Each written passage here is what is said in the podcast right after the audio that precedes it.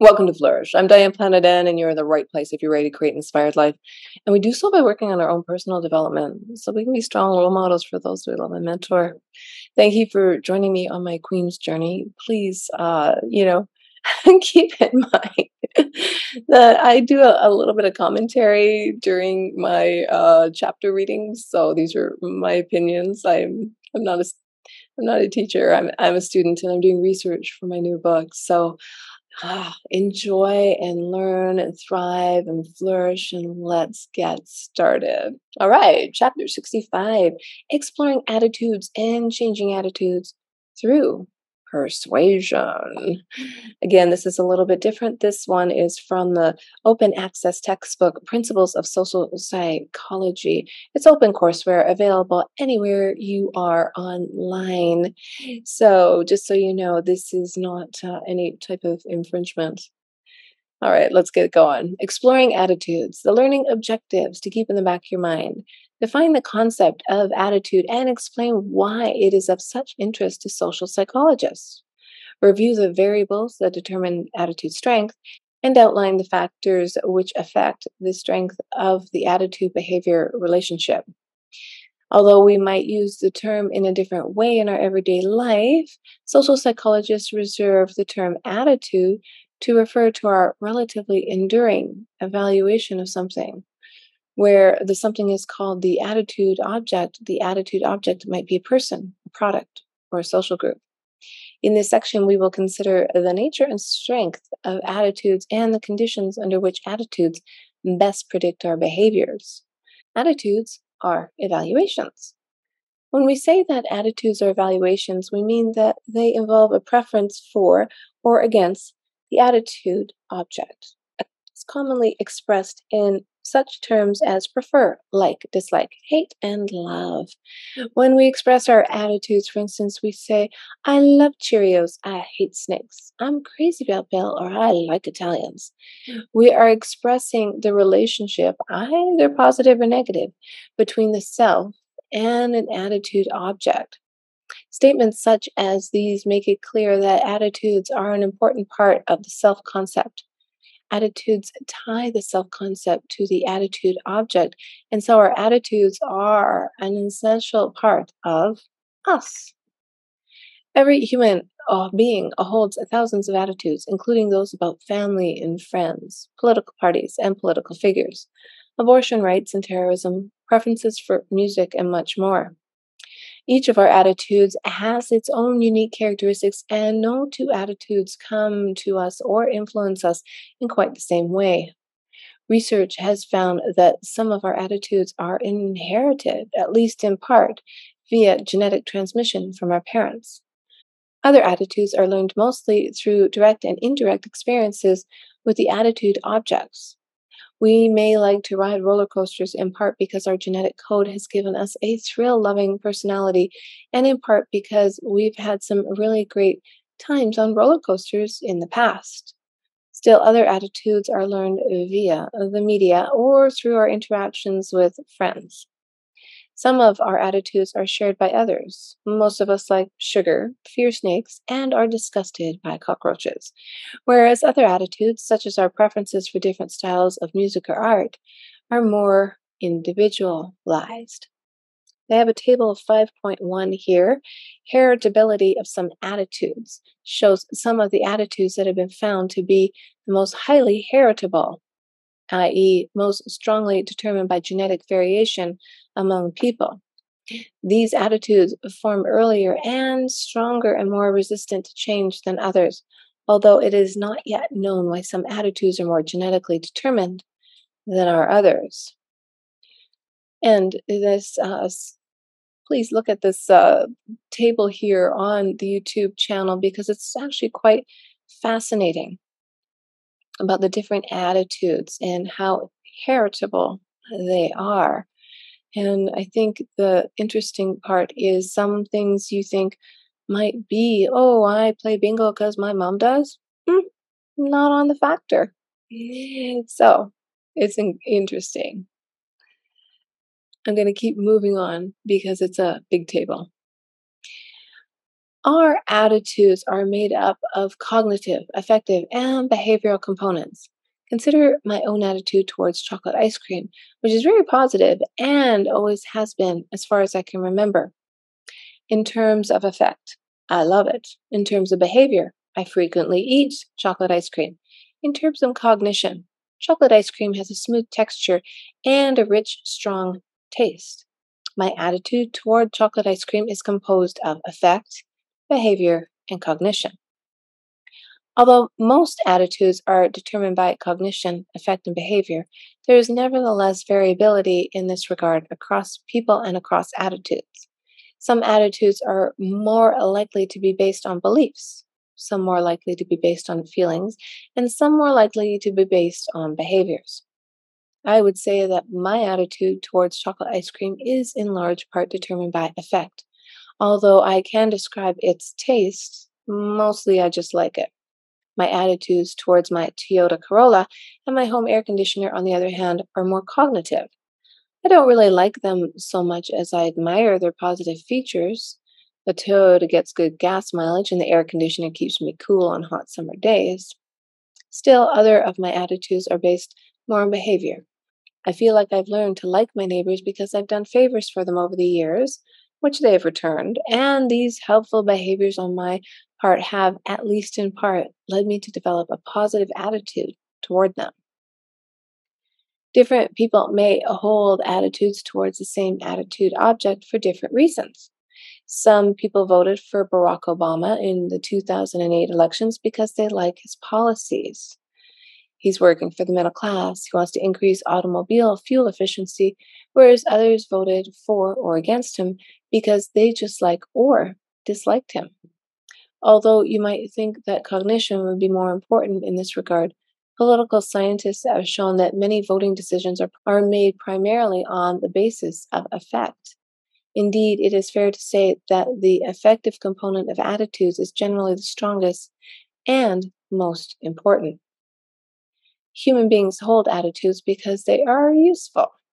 Particularly, our attitudes enable us to determine often very quickly and effortlessly which behaviors to engage in, which people to approach or avoid, and even which products to buy.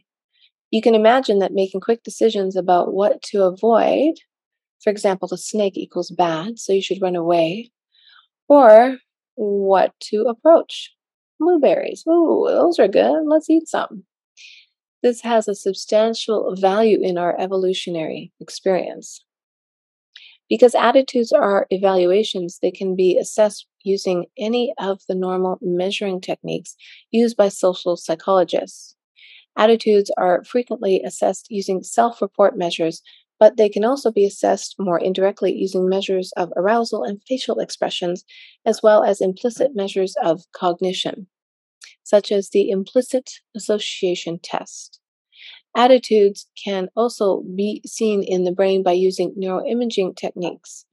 This research has found that our attitudes, like most of our social knowledge, are stored primarily in the prefrontal cortex, but that the amygdala is important in emotional attitudes, particularly those associated with fear. Attitudes can be actively extremely quickly, often within one fifth of a second after we see an attitude object. Some attitudes are stronger than others. Some attitudes are more important than others because they are more useful to us and thus have more impact on our daily lives. The importance of an attitude, as assessed by how quickly it comes to mind, is known as attitude strength. Some of our attitudes are strong attitudes in the sense that we Find them important. Hold them with confidence. Do not change them very much and use them frequently to guide our actions. These strong attitudes may guide our actions completely out of our awareness. Other attitudes are weaker and have little influence on our actions. For instance, John Bargh and his colleagues found that people could express attitudes toward nonsense words such as Juvalamu, which people liked, and Chakakaka, which they did not like.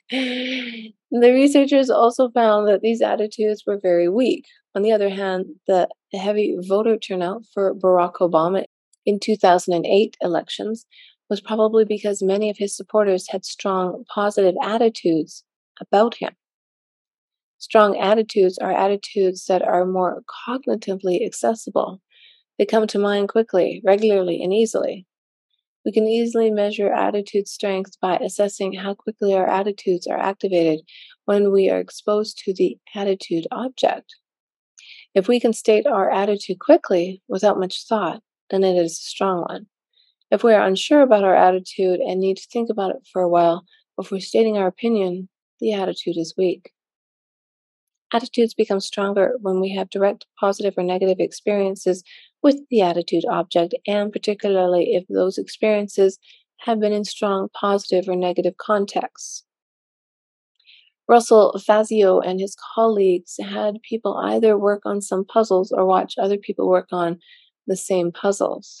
Although the people who watched ended up either liking or disliking the puzzles as much as the people who actually worked on them, Fazio found that attitudes, as assessed by reaction time measures, were stronger in the sense of being expressed quickly for the people who had directly experienced the puzzles.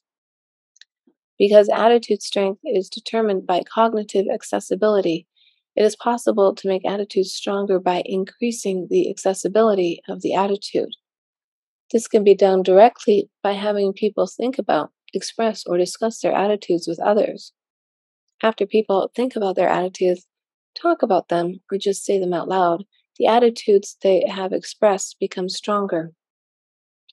Because attitudes are linked to self concept, they also become stronger when they are activated along with the self concept. When we are looking into a mirror or sitting in front of a TV camera, our attitudes are activated and we are then more likely to act on them. Attitudes are also stronger when the ABCs of affect, behavior, and cognition all line up. As an example, many people's attitude toward their own nation is universally positive.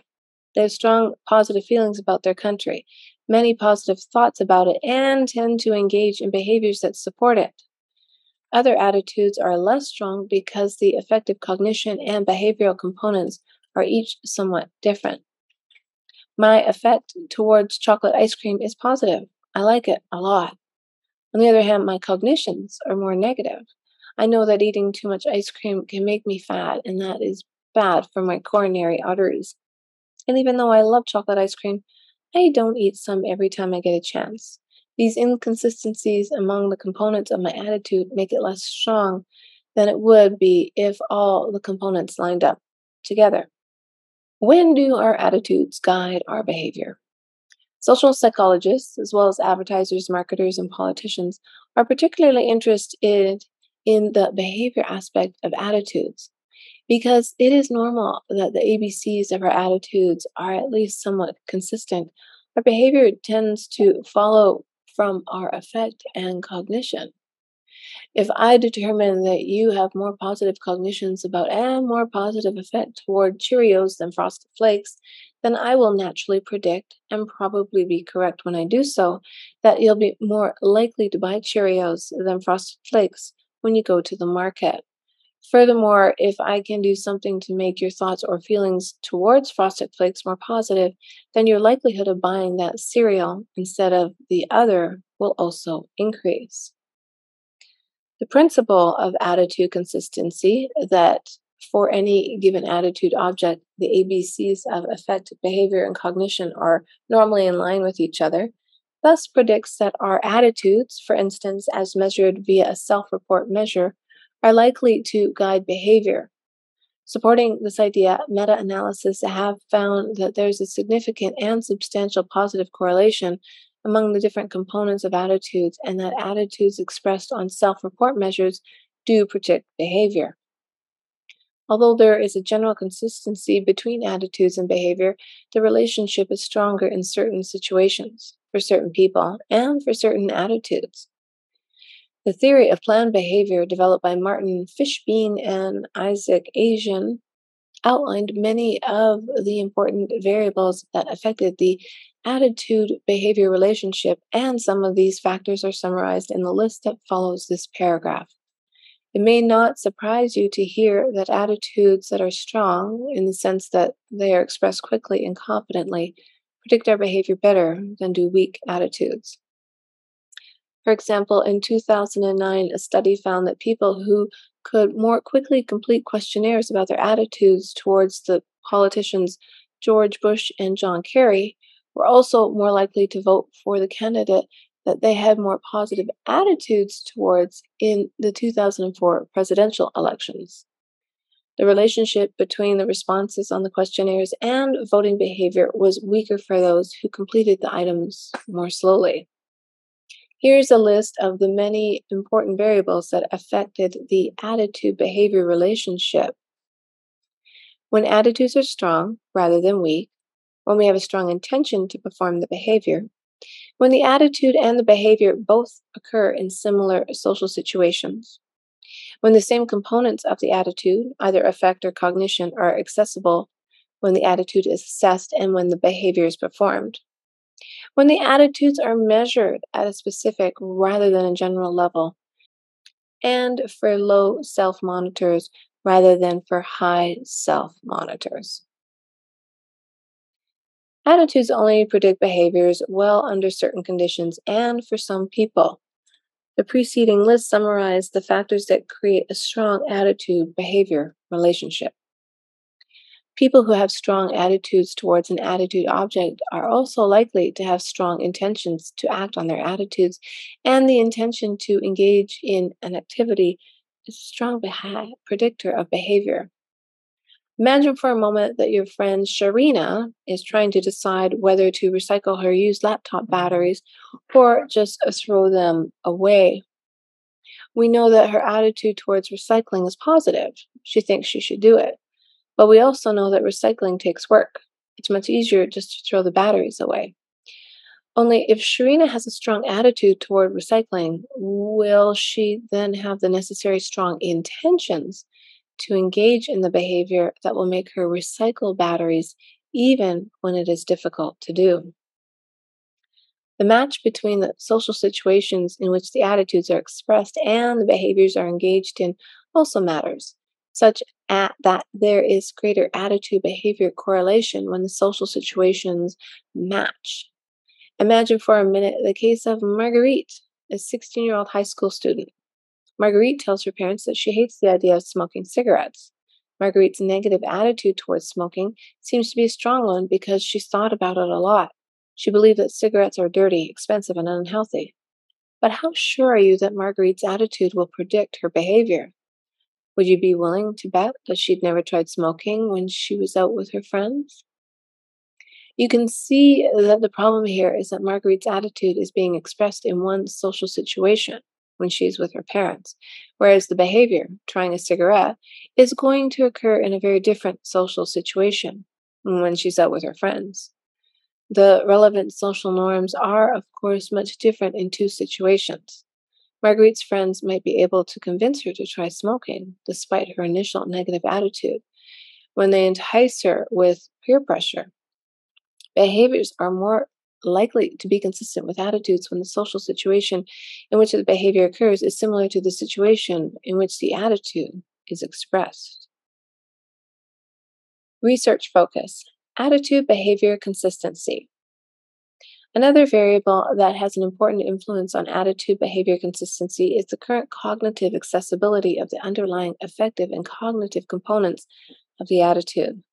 For example, if we assess the attitude in a situation in which people are thinking primarily about the attitude object in cognitive terms, and yet the behavior is performed in a situation in which the affective components of the attitude are more accessible, then the attitude behavior relationship will be weak.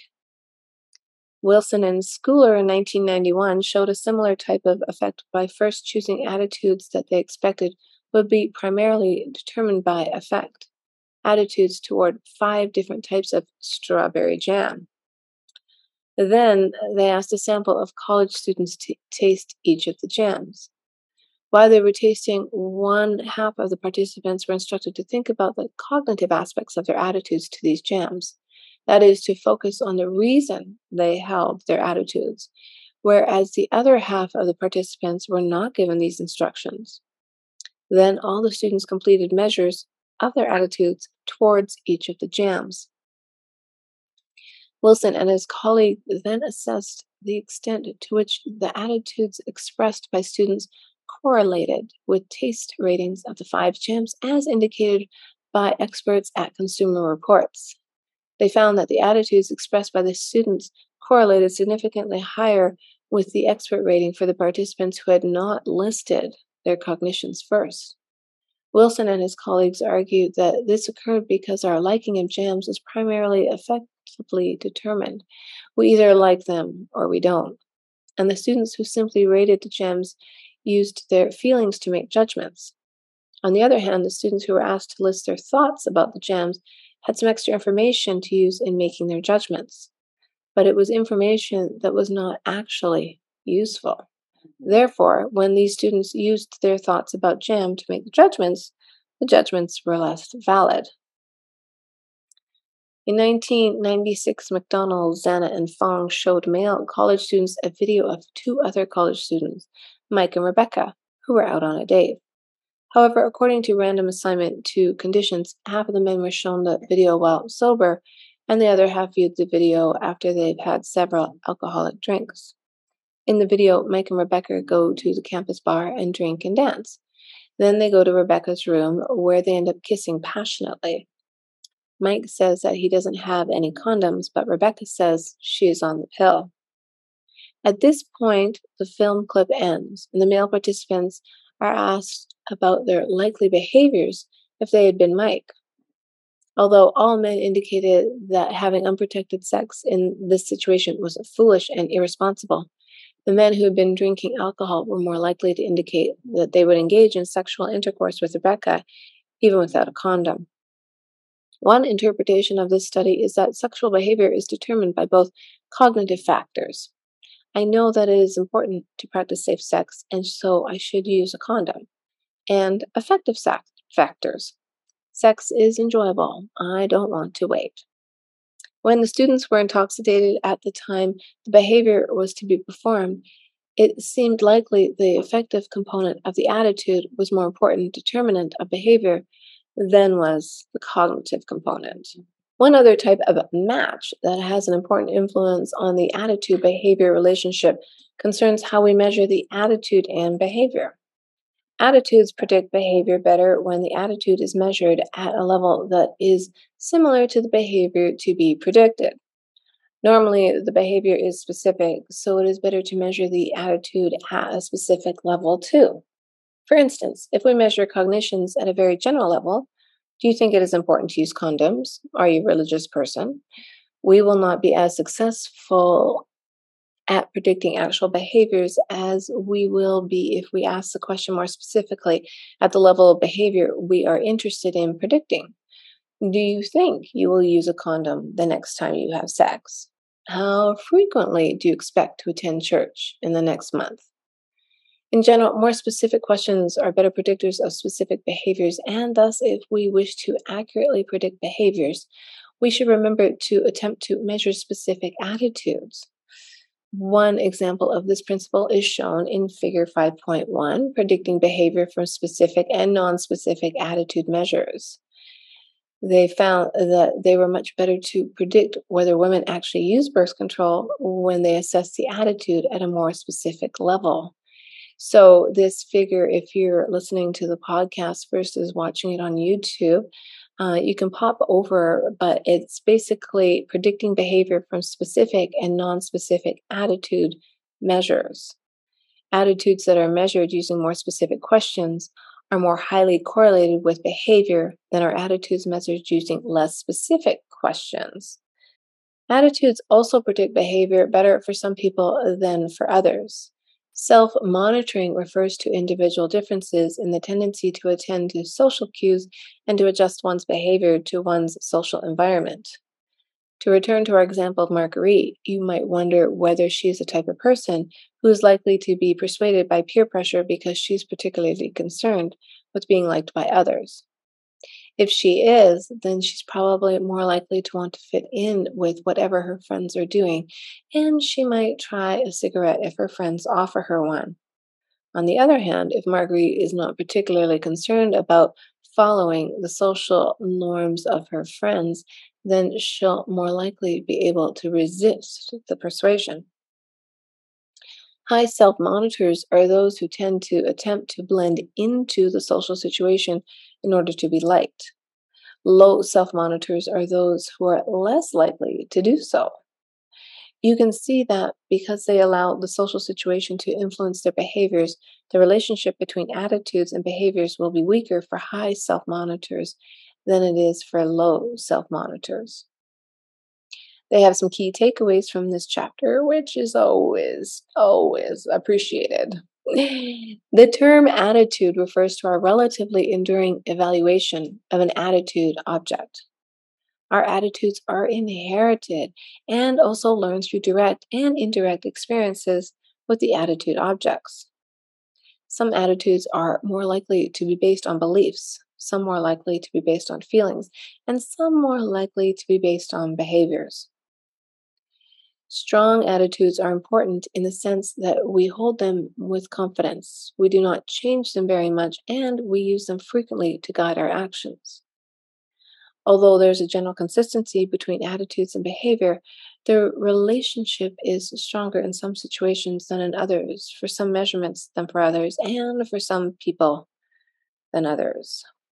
Changing attitudes through persuasion. Learning objectives. This must be a double chapter or something. I don't know. Learning objectives. Outline how persuasion is determined by the choice of effective communicators and effective messages. Review the conditions under which attitudes are best changed using spontaneous versus thoughtful strategies. And summarize the variables that make us more or less resistant to persuasive appeals. Every day, we are bombarded by advertisements of every sort. The goal of these ads is to sell us cars, computers, video games, clothes, and even political candidates. The ads appear on billboards, website pop up ads, TV infomercials, and well, you name it. It's been estimated that the average American child views over 40,000 TV commercials every year and that over 400 billion is spent annually on advertising worldwide. There is substantial evidence that advertising is effective in changing attitudes after the R.J. Reynolds Company started airing its Joe Camel ads for cigarettes on TV in the 1980s, Camel cigarette shares of sales among children increased dramatically. But persuasion can also have more positive outcome. Persuasion is used to encourage people to donate to charitable causes, to volunteer to give blood, and to engage in healthy behaviors the dramatic decrease in cigarette smoking from about half of the US population who smoked in 1970 to only about a quarter who smoke today is due in large part to effective advertising campaigns. Section 3.2 Emotion, Stress, and Well-Being considers how we can change people's attitudes. If you are interested in learning how to persuade others, you may well get some ideas in this regard. If you think that advertisers and marketers have too much influence, then this section will help you understand how to resist such temptations at persuasion. Following the approach used by some of the earliest social psychologists, and that still forms the basis of thinking about the power of communication, we will consider which communicators can deliver the most effective messages to which type of message recipients. Choosing effective communicators. In order to be effective persuaders, we must first get people's attention, then send an effective message to them, and then ensure uh, that they process the message in the way we would like them to. Furthermore, to accomplish these goals, persuaders must take into consideration the cognitive, affective, and behavioral aspects of their methods.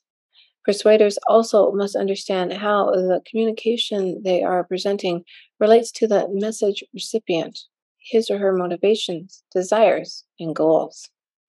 Research has demonstrated that the same message will be more effective if delivered by a more persuasive communicator.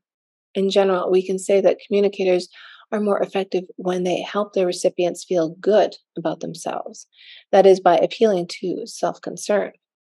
For instance, attractive communicators are frequently more effective persuaders than are unattractive communicators. Attractive communicators create a positive association with the product they are trying to sell and put us in a good mood, which makes us more likely to accept their messages. And as the many marketers who include free gifts, such as mailing labels or small toys, in their request for charitable donations, well known, we are more likely to respond to the communicators who offer us something personally beneficial. We're also more persuaded by people who are similar to us in terms of opinions and values than those whom we perceive as being different. This is, of course, why advertisements targeted at teenager frequently use teenagers to present the message, and why advertisements targeted at the elderly use older communicators. When communicators are perceived as attractive and similar to us, we tend to like them and we also tend to trust the people that we like. The success of Tupperware parties in which friends get together to buy products from other friends may be due more to the fact that people like the salesperson than to the nature of the product. People such as newscaster Walter Cronkite and film stars Tom Hanks and Reese Witherspoon have been used as communications for products in part because we see them as trustworthy and thus likely to present an unbiased message.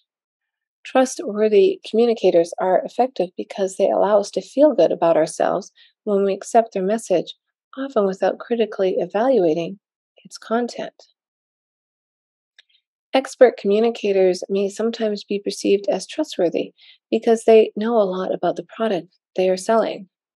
When a doctor recommends that we take a particular drug, we are likely to be influenced because we know that he or she has expertise about the effectiveness of drugs. It is no surprise that advertisers use race car drivers to sell cars and basketball players to sell athletic shoes. Although expertise come in part from having knowledge, it can also be communicated by how one presents a message. Communicators who speak confidently, quickly, and in a straightforward way are seen as more expert than those who speak in a more hesitating and slower manner. Taking regular speech and speeding it up by deleting very small segments of it so that it sounds the same but actually goes faster makes the same communication more persuasive. This is probably in part because faster speech makes the communicator seem more like an expert, but also because faster speech reduces the listener's ability to come up with counterarguments as he or she listens to the message. Effective speakers frequently use this technique, and some of the best persuaders are those who speak quickly. Although expert communicators are expected to know a lot about the product they are endorsing, they may not be seen as trustworthy if their statements seem to be influenced by external causes. People who are seen to be arguing in their own self interest, for instance, an expert witness who is paid by the lawyers in a case, or a celebrity who is paid for endorsement of a product, may be ineffective because we may discount their communications. On the other hand, when a person presents a message that goes against external causes, for instance, by arguing in favor of an opinion to a person who is known to disagree with it, we see the internal states that the individual really believes in the message he or she is expressing as even more powerful. Communicators also may be seen as biased if they present only one side of an issue while completely ignoring the potential problems or counterarguments to the message. In these cases, people who are informed about both sides of the topic may see the communicator as attempting to unfairly influence them. Although we are generally very aware of the potential that communicators may deliver messages that are inaccurate or designed to influence us, and we are able to discount messages that come from sources that we do not view as trustworthy, there is one interesting situation in which we may be fooled by communicators. This occurs when a message is presented by someone we perceive as untrustworthy. When we first hear that person's communication, we appropriately discount it and therefore has little influence on our opinion. However, over time, there's a tendency to remember the content of a communication to a greater extent than we remember the source of the communication. As a result, we may forget over time to discount the remembered message. This attitude change that occurs over time is known as the sleeper effect. And they have a figure 5.2 here. You have to take a look on the YouTube channel, which shows uh, expert, non expert attitude versus time one, time two. So the sleeper effect occurs when we initially discount the message given by an untrustworthy or non expert communicator, but over time we remember the content of the message and forget its source. The result is attitude change in the direction of the initially discounted message. Oh, that one's fascinating, right? Perhaps you've experienced the sleeper effect. Once I told my friends a story that I had read about one of my favorite movie stars only later did I remember that I'd read the story while I was waiting in the supermarket checkout line and that I had read it in the National Enquirer. I knew that the story was probably false because the newspaper is considered unreliable, but I had initially forgotten to discount that fact because I did not remember the source of the information. The sleeper effect is diagrammed in figure 5.2. That's the one we just talked about. Creating effective communications. Once we have chosen a communicator, the next step is to determine what type of message we should have him or her deliver. Neither social psychologists nor advertisers are so naive as to think that simply presenting a strong message is sufficient. No matter how good the message is, it will not be effective unless people pay attention to it, understand it, accept it, and incorporate it into their self concept. This is why we attempt to choose good communicators to present our ads in the first place, and why we tailor our communications to get people to process them the way we want them to. And they have another figure here, 5.3, with a spontaneous attitude change. Message, happy, attitude change. Thoughtful, attitude change. Message, cognitive elaboration, attitude change. Spontaneous attitude change occurs as a direct or effective response to the message, whereas a thoughtful attitude change is based on our cognitive elaboration of the message. So take a look if you're not watching this on YouTube. The messages that we deliver may be processed either spontaneously, other terms for this include peripherally and heuristically, or thoughtfully. Other terms for this include centrally or systematically. Spontaneous processing is direct, quick, and often involves effective responses to the message. Thoughtful processing, on the other hand, is more controlled and involves a more careful cognitive elaboration of the meaning of the message. The route that we take when we process a communication is important in determining whether or not a particular message changes attitudes. Spontaneous message processing.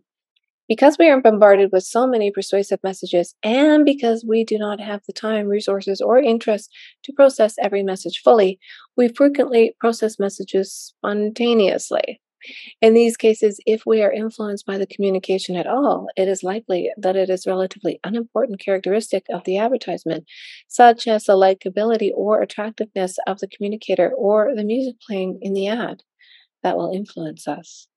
If we find the communicator cute, if the music in the ad puts us in a good mood, or if it appears that other people around us like the ad, then we may simply accept the message without thinking about it very much. In these cases, we engage in spontaneous message processing, in which we accept a persuasion attempt because we focus on whatever is most obvious or enjoyable without much attention to the message itself. In 1980, Shelly Chaiken found that students who were not highly involved in a topic because it did not affect them personally were more persuaded by a, a likable communicator than an unlikable one, regardless of whether the communicator presented a good argument for the topic or a poor one. On the other hand, students who were more involved in the decision were more persuaded by the better than the poor message regardless of whether the communicator was likable or not. They were not fooled by the likability of the communicator. You might be able to think of some advertisements that are likely to be successful because they create spontaneous processing of the message by basing their persuasive attempts around creating emotional responses in the listeners. In these cases, the advertisers use associational learning to associate the positive features of the ad with the product Television commercials are often humorous, and automobile ads frequently feature beautiful people by having fun driving beautiful cars. The slogans, The Joy of Cola, Coke Adds Life, and Be a Pepper, are good ads in part because they successfully create positive effect in the listener. In some cases, emotional ads may be effective because they lead us to watch or listen to the ad rather than simply change the channel or doing something else. The clever and funny TV ads that are shown during the Super Bowl broadcast every year are likely to be effective because we watch them, remember them, and talk about them with others. In this case, the positive effect makes the ads more salient, causing them to grab our attention. But emotional ads also take advantage of the role of effect in information processing. We tend to like things more when we are in good moods, and because positive effect indicates that things are okay, we process information less carefully than when we are in good moods. Thus, the spontaneous approach to persuasion is particularly effective when people are happy, and advertisers try to take advantage of this fact. Another type of ad that is based on emotional responses is the one that uses fear appeals, such as ads that show pictures of deadly automobile accidents to encourage seatbelt use or images of lung cancer surgery to decrease smoking. By and large, feel for messages are persuasive. Again, this is due in part to the fact that the emotional aspects of the ads make them salient and lead us to attend to and remember them. And fearful ads may also be framed in a way that leads us to focus on the salient negative outcomes that have occurred for one particular individual. When we see an image of a person who is jailed for drug use, we may be able to empathize with the person and imagine how it would feel if that happened to us. Thus, this ad may be more effective than more statistical ads stating the base rates of the number of people who are jailed for drug use every year. Fearful ads also focus on self concern, and advertisements that are framed in a way that suggests that a behavior will harm the self are more effective than the same message that are framed more positively. A study in 1995 found that a message that emphasized the negative aspects of not getting a breast cancer screening mammogram, not getting a mammogram can cost you your life, was more effective than a similar message that emphasized the positive aspects. Aspects. Getting a mammogram can save your life. And getting women to have a mammogram over the next year. These findings are consistent with the general idea that the brain responds more strongly to negative effect than it does positive effect. Although laboratory studies generally find that fearful messages are effective in persuasion, they have some problems that may make them less useful in the real world advertising campaigns. Fearful messages may create a lot of anxiety and therefore turn people off the message. For instance, people who know that smoking cigarettes is dangerous but who cannot seem to quit may experience particular anxiety about their smoking behaviors. Fear messages are more effective when people feel that they know how to rectify the problem, have the ability to actually do so, and take responsibility for the change. Without some feelings of self efficacy, people do not know how to respond to fear. Thus, if you want to scare people into changing their behavior, it may be helpful if you also give them some ideas on how to do so so that they feel like they have the ability to take action and make the changes. Thoughtful message processing. When we process messages only spontaneously, our feelings are more likely to be important. But when we process messages thoughtfully, cognition prevails. When we care about the topic, find it relevant, and have plenty of time to spend thinking about the communication, we are likely to process the message more deliberatively, carefully, and thoughtfully. In this case, we elaborate on the communication by considering the pros and cons of the message and questioning the validity of the communicator and the message. Thoughtful message processing occurs when we think about how the message relates to our own beliefs and goals and involves our careful consideration of whether the persuasion attempt is valid or invalid. When an advertiser presents a message that he or she hopes will be processed thoughtfully, the goal is to create positive cognitions about the attitude object in the listener. The communicator mentions positive features and characteristics of the product and at the same time attempts to downplay the negative characteristics. When people are asked to list their thoughts about a product while they are listening to or right after they hear a message, those who list more positive thoughts also express more positive attitudes towards the product than those who list more negative thoughts. Because the thoughtful processing of the message bolsters the attitude, thoughtful processing helps us develop strong attitudes, which are therefore resistance to counter persuasion. Which route do we take? thoughtful, or spontaneous. Both thoughtful and spontaneous messages can be effective, but it is important to know which is likely to be better in which situation and for which people. When we can motivate people to process our message carefully and thoughtfully, then we are going to be able to present our strong and persuasive arguments with the accept- expectation that our audience will attend to them. If we can get the listener to process these strong arguments thoughtfully, then the attitude change will likely be strong and long lasting. On the other hand, when we expect our listeners to process only spontaneously, for instance, if they don't care too much about our message or if they're busy doing other things, then we do not need to worry so much about the content of the message itself. Even a weak but interesting message can be effective in this case. Successful advertisers tailor their messages to fit the expected characteristics of their audiences. In addition to being motivated to process the message, we must also have the ability to do so. If the message is too complex to understand, we may rely on spontaneous cues, such as the perceived trustworthiness or expertise of the communicator, and ignore the content of the message. When experts are used to attempt to persuade people, for instance, in complex jury trials, the messages that these experts give may be very difficult to understand. In these cases, the jury members may rely on the perceived expertise of the communicator rather than his or her message being persuaded in a relatively spontaneous way. In other cases, we may not be able to process the information thoughtfully because we are distracted or tired. In these cases, even weak messages can be effective, again, because we process them spontaneously. Petty, Cacioppo, and Goldman in 1981 showed how different motivations may lead to either spontaneous or thoughtful processing.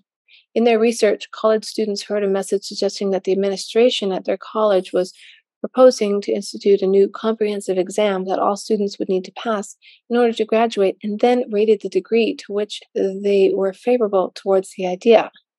The researchers manipulated three independent variables message strength. The message contained either strong arguments or weak arguments. Source expertise. The message was supposedly prepared either by an expert source or by a non expert source and personal relevance. The students were told either that the new exam would begin before they graduated or that it would not begin until after they had graduated. As you can see in figure 5.4, Petty and his colleagues found two interaction effects. The top panel of the figure shows that students in the high personal relevance condition, left side, were not particularly influenced by the expertise of the source, whereas the students in the low personal relevance condition, the right side, were. On the other hand, as you can see in the bottom panel, the students who were in the high personal relevance condition, left side, were strongly influenced by the quality of the argument, but the low personal involvement students, right side, were not. These findings fit with the idea that when the issue was important, the students engaged in thoughtful processing of the message itself. When the message was largely irrelevant, they simply used the expertise of the source without bothering to think about the message. So make sure you take a look online here if you're listening to this on the podcast. Because both thoughtful and spontaneous approaches can be successful, advertising campaigns such as those used by the Obama presidential campaign carefully make use of both spontaneous and thoughtful messages. In some cases, the messages showed Obama smiling, shaking hands with people around him, and kissing babies.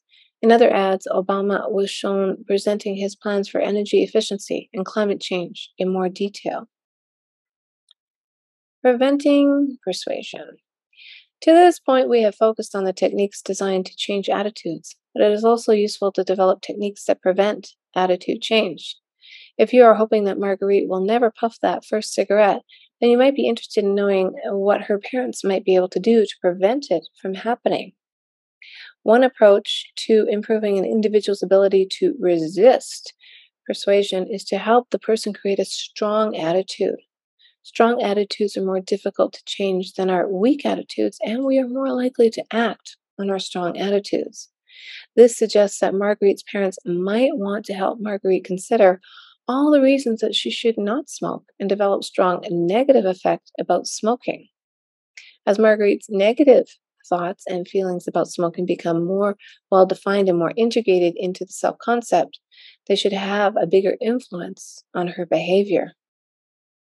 One method of increasing attitude strength involves forewarning, giving people a chance to develop a resistance to persuasion by reminding them that they might someday receive a persuasive message and allowing them practice how they will respond to influence attempts.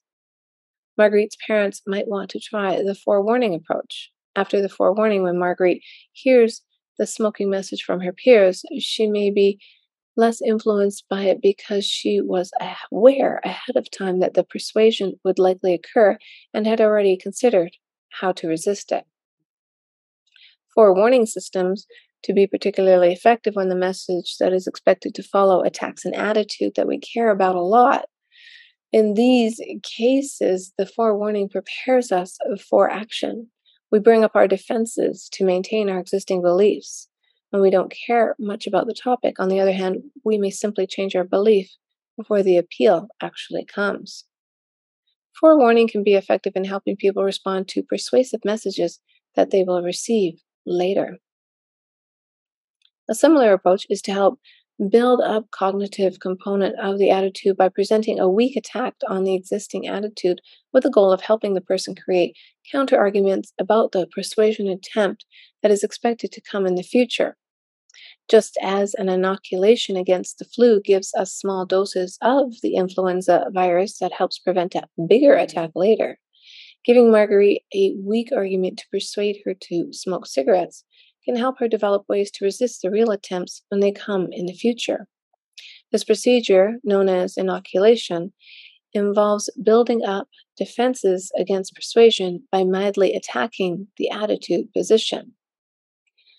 We would begin by telling Marguerite the reason that her friends might think that she should smoke, for instance, because everyone's doing it and makes people look cool, therefore allowing her to create some new defenses against persuasion thinking about the potential arguments that she might receive and preparing the corresponding counter arguments will make the attitude stronger and more resistant to subsequent change attempts. One difficulty with forewarning and inoculation attempts is that they may become boomerang. If we feel that another person, for instance, a person who holds power over us, is attempting to take away our freedom to make our own decisions, we may respond with strong emotion, completely ignore the persuasion attempt, and perhaps even engage in the opposite behavior. Perhaps you can remember a time when you felt like your parents or someone else who had some power over you put too much pressure on you and you rebel against them. The strong emotional response that we experience when we feel that our freedom of choice is being taken away, when we expect that we should have choice, is known as psychological reactance. If Marguerite's parents are too directive in their admonitions about not smoking, she may feel uh, that they do not trust her to make her own decisions and are attempting to make them for her. In this case, she may experience reactance and become more likely to start smoking. Eric Hearn and Steed found that the graphic warning images that are placed on cigarette packs could create reactance in people who viewed them potentially reducing the warning's effectiveness in convincing people to stop smoking. Given the extent to which our judgments and behaviors are frequently determined by processes that occur outside of our conscious awareness, you might wonder whether it is possible to persuade people to change their attitudes or to get people to buy products or engage in other behaviors using subliminal advertising.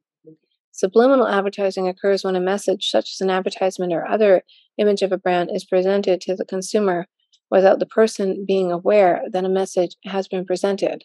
For instance, by flashing messages quickly in a TV show, an advertisement, or a movie.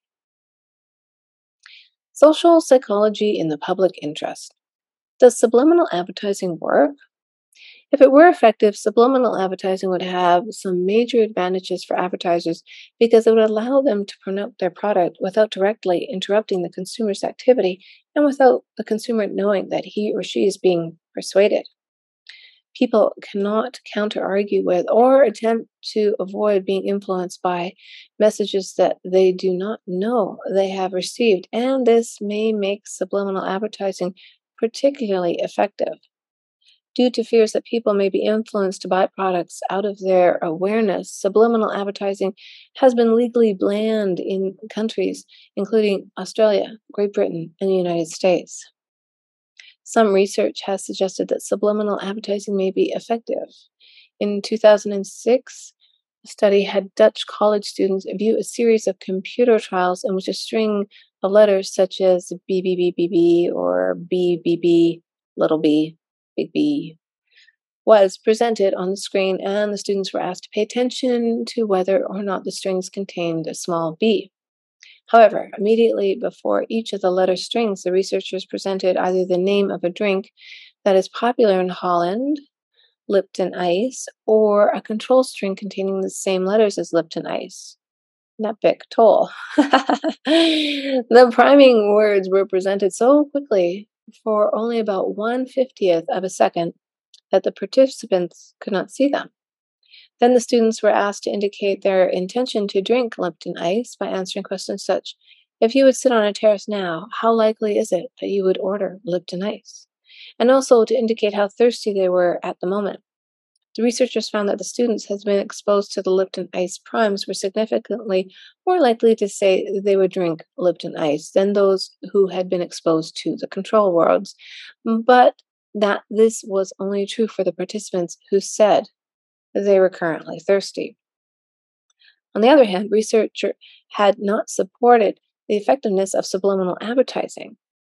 Charles Trappey in 1996 conducted a meta analysis in which he combined 23 research studies that had tested the influence of subliminal advertising on consumer choice. The results of his meta analysis showed that subliminal advertising had a negligible effect on a consumer choice. Saegert in 1987 concluded that marketing should quit giving subliminal advertising the benefit of, of the doubt arguing that the influences of subliminal stimuli are usually so weak that they are normally overshadowed by the person's own decision making about the behavior.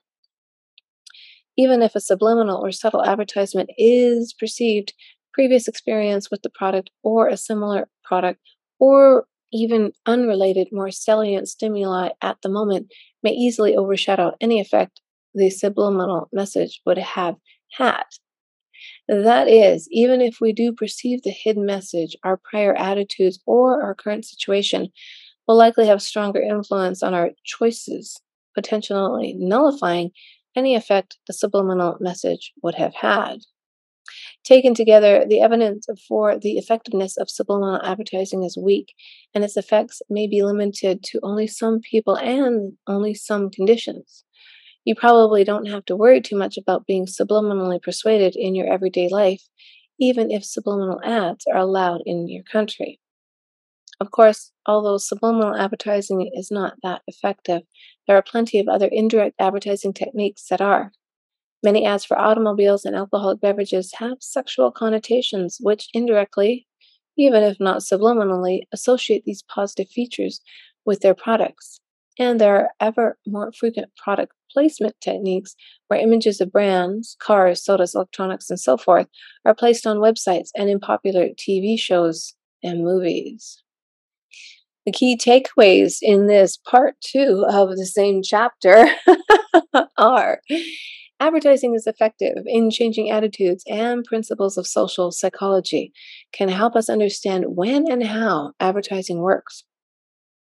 Social psychologists study which communications can deliver the most effective messages to which type of messages recipients. Communicators are more effective when they help their recipients feel good about themselves. Attractive, similar, trustworthy, and expert communicators are examples of effective communicators. Attitude change that occurs over time, particularly when we no longer discount the impact of low credibility communicator, is known as the sleeper effect. The messages that we deliver may be processed either spontaneously or thoughtfully. When we are processing messages only spontaneously, our feelings are more likely to be important. But when we process the message thoughtfully, cognition prevails. Both thoughtful and spontaneous messages can be effective in different situations and for different people.